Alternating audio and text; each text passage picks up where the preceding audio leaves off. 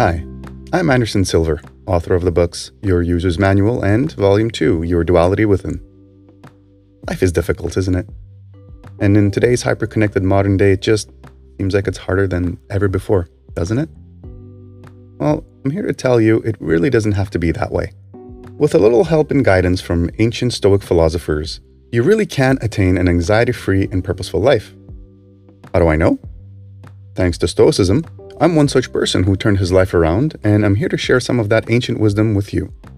Welcome to Stoicism for a Better Life. Hello there.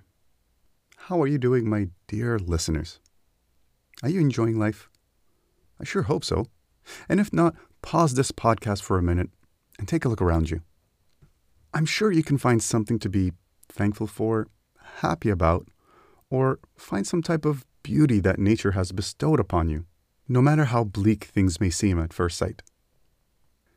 Life is a wonderful thing. So let's not waste it working, working, working.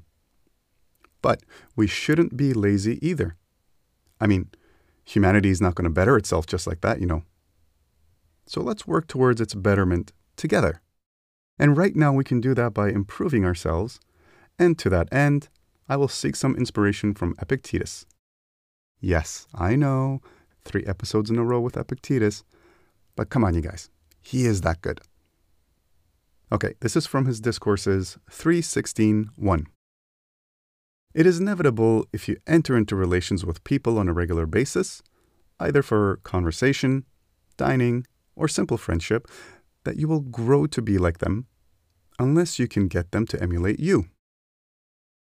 Place an extinguished piece of coal next to a live one, and either it will cause the other one to die out, or the live one will make the other reignite.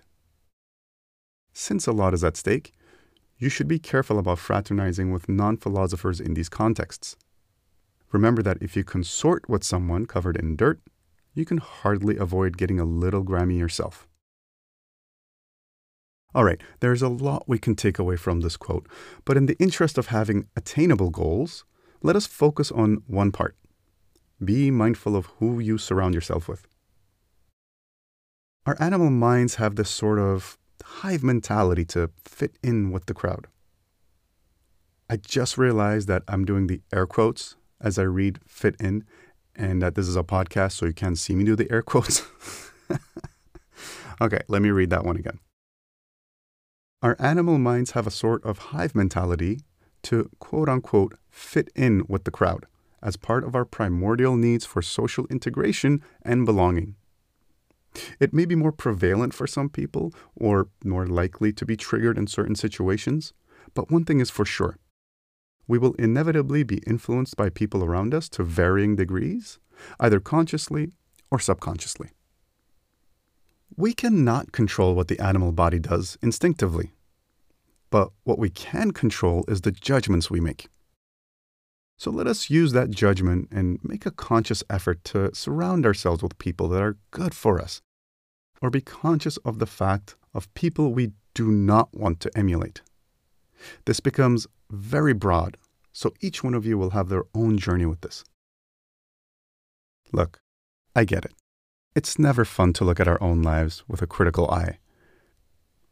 This is kind of like the exercise where we had to look at our own lives and admit the harsh reality of addictions. Addictions we had, we might not have noticed we had. Our bodies, these mostly hairless bipedal biosuits we exist in, have this really annoying built in thing called an ego. Ego does not like to ever admit it is wrong or imperfect. But we are rational beings and we can see what the ego believes is wrong. If anything, we know just how far from perfect we are.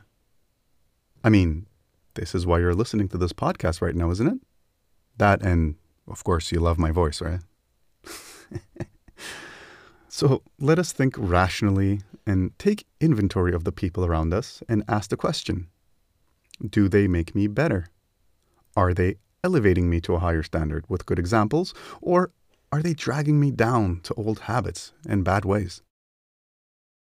So, for this exercise, take some time to think about the people who are in your life.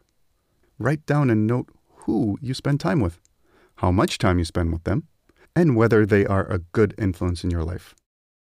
Just to be clear, I'm not telling you to purge a bunch of people from your life.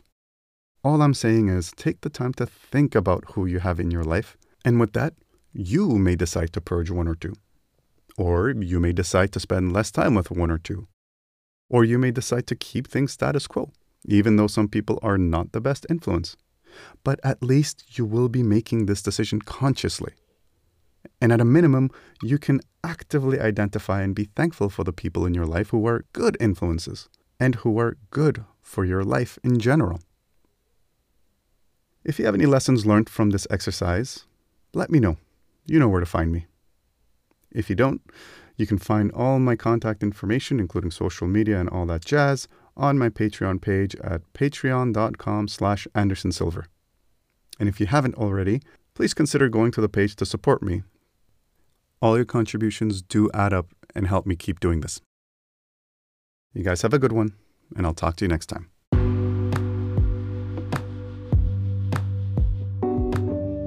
Remember, virtue is not about perfection, but about trying your best.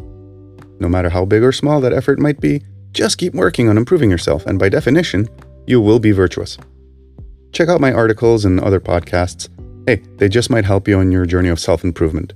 You can access them all on patreon.com slash andersonsilver. Follow the page to receive notifications of all my new content, and all of this is absolutely free, of course. I wish you all a productive and tranquil week, and remember, we're all in it together, and we're all rooting for each other.